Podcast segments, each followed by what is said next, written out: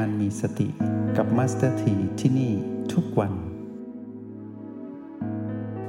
เราจะมาเรียนรู้สิ่งที่คู่ควรกับเรา ก็คือคำว่าเราจะมารู้จักสหายของสติกัน เดี๋ยวจะบอกว่า เอ๊ะ เมื่อไหร่มาสเตอร์ทีก็พูดแต่สติ สติไม่เห็นพูดถึงเพื่อนของสติเลย สติมีเพื่อนเยอะแยะเต็มไปหมดเลยนะ ไม่ใช่ว่าโดดเดี่ยวเดียวดาย เหมือนที่ตัณหาเขาก็มี ผู้บัญชาการใหญ่ของเขาอะก็คืออวิชชาอย่างเงี้ยเขาก็จะมีแหล่งการเดินทางของเขาในเส้นทางที่เกี่ยวโยงกันไปเรื่อย ๆ ความยึดมั่นถือมั่นก็อยู่ในโครงข่ายของตัณหา ความติดใจในสิ่งที่เรียกว่ากรรมคุณก็เป็นเรื่องของตัณหา ตัณหาก็พวกเยอะ สติโดดเดี่ยวก็ไม่ได้ก็มีพวกเหมือนกัน สัปดาห์นี้มาสถีก็เลย จะมาแบ่งปันความรู้ พร้อมกับการพาพวกเราลงมือทำนะ เราจะมาเรียนรู้เรื่องสหายของสติ แต่ด้วยความที่สติมีสหายเยอะมากมาสถีก็จะนำมาจับคู่เป็นคู่คู่ คู่แรกที่เราจะได้เรียนรู้ก็คือ สติกับสัมปชัญญะเดี๋ยวมาดูความหมายกันทีหลังเนาะรู้จักคำที่เป็นบาลีก่อน แล้วก็ คู่ต่อมาก็คือสติกับสมาธิ สติกับปัญญา แล้วก็สติกับพลังจิต การที่เราจะรู้จักสหายของสติ เช่น สัมปชัญญะ สมาธิปัญญาพลังจิตเหล่านี้ เรามาดูกันว่าเราควรเริ่มต้นเรียนรู้อย่างไร อันนี้จะเป็นอารัมพบทนิดหนึ่งให้พวกเรารู้ว่าการเรียนรู้ทางการเจริญสติที่ถูกต้องนั้น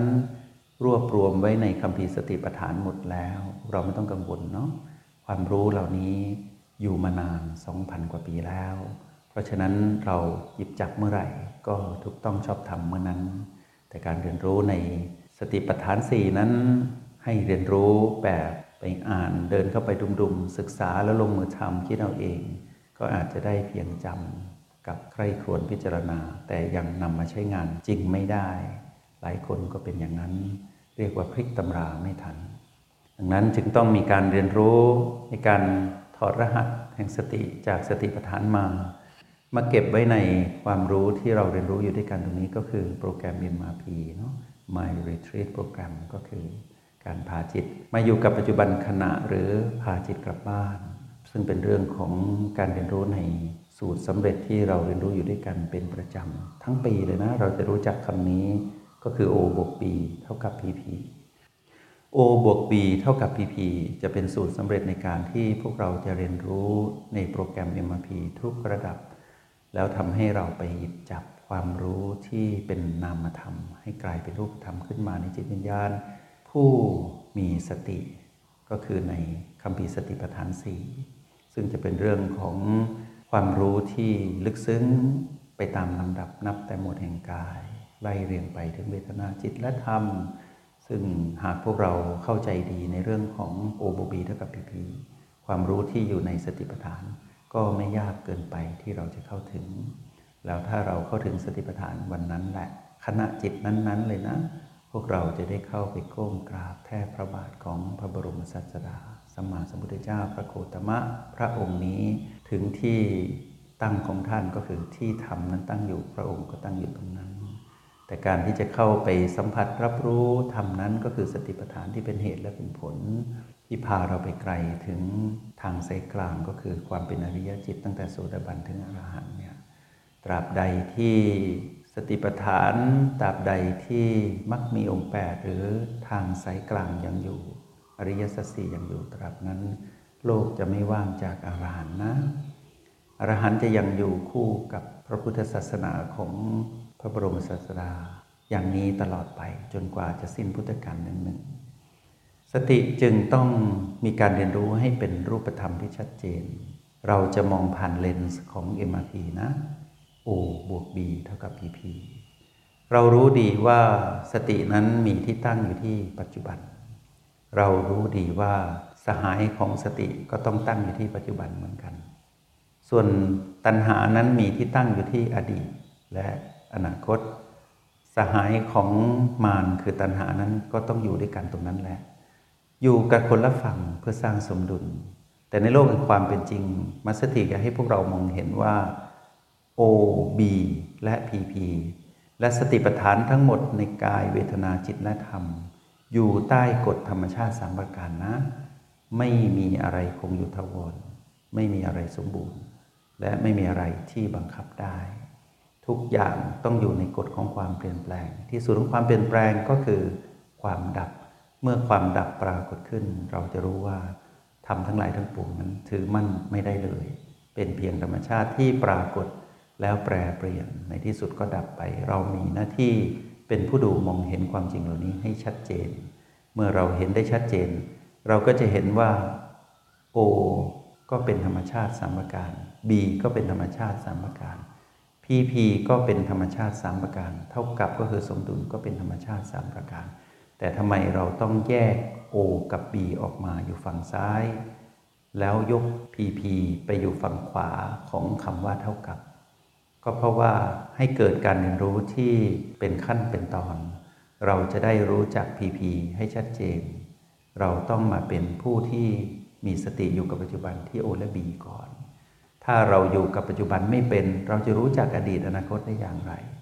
ถ้าเราไหลไปกับอดีตอนาคต ตลอดเวลาเราจะกลับมาอยู่กับปัจจุบันได้ เมื่อไหร่หลักกี่ภพกี่ชาติแล้ว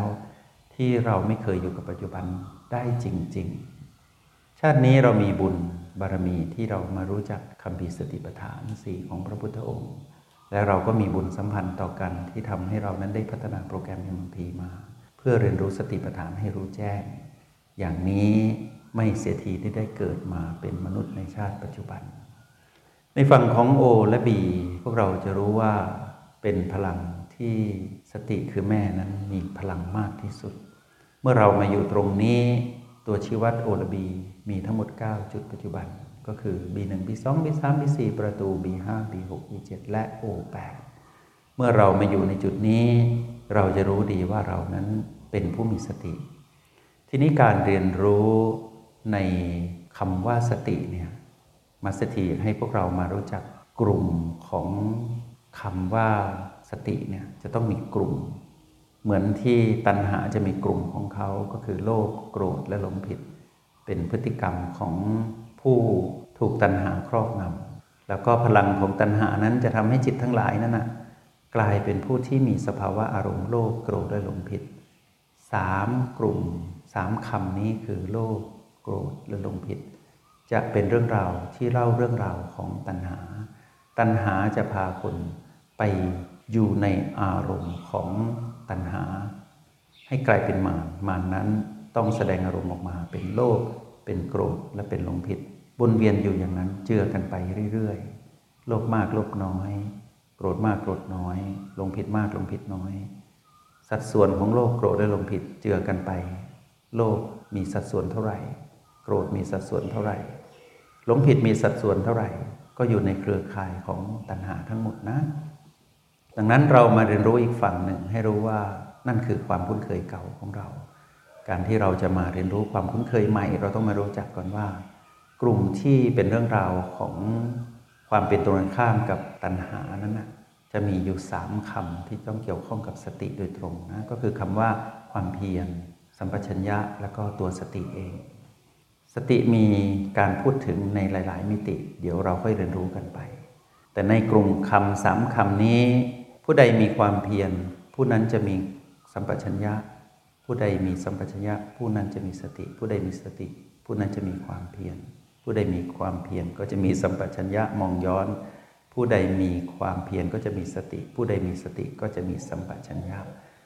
สัมปชัญญะมีสัดส่วนเท่าไหร่ ความเพียรมีสัดส่วนเท่าไหร่ สติมีสัดส่วนเท่าไหร่ ก็จะดีทั้งนั้นเลย เพราะว่าเป็นฝั่งของการเริ่มต้นเป็นผู้มีสติ เดี๋ยวเพื่อนๆของสติก็จะปรากฏให้เราเห็นไปตามลำดับเนาะจงใช้ชีวิตอย่างมีสติทุกที่ทุกเวลา แล้วพบกันไหม ในห้องเรียน MRP That he.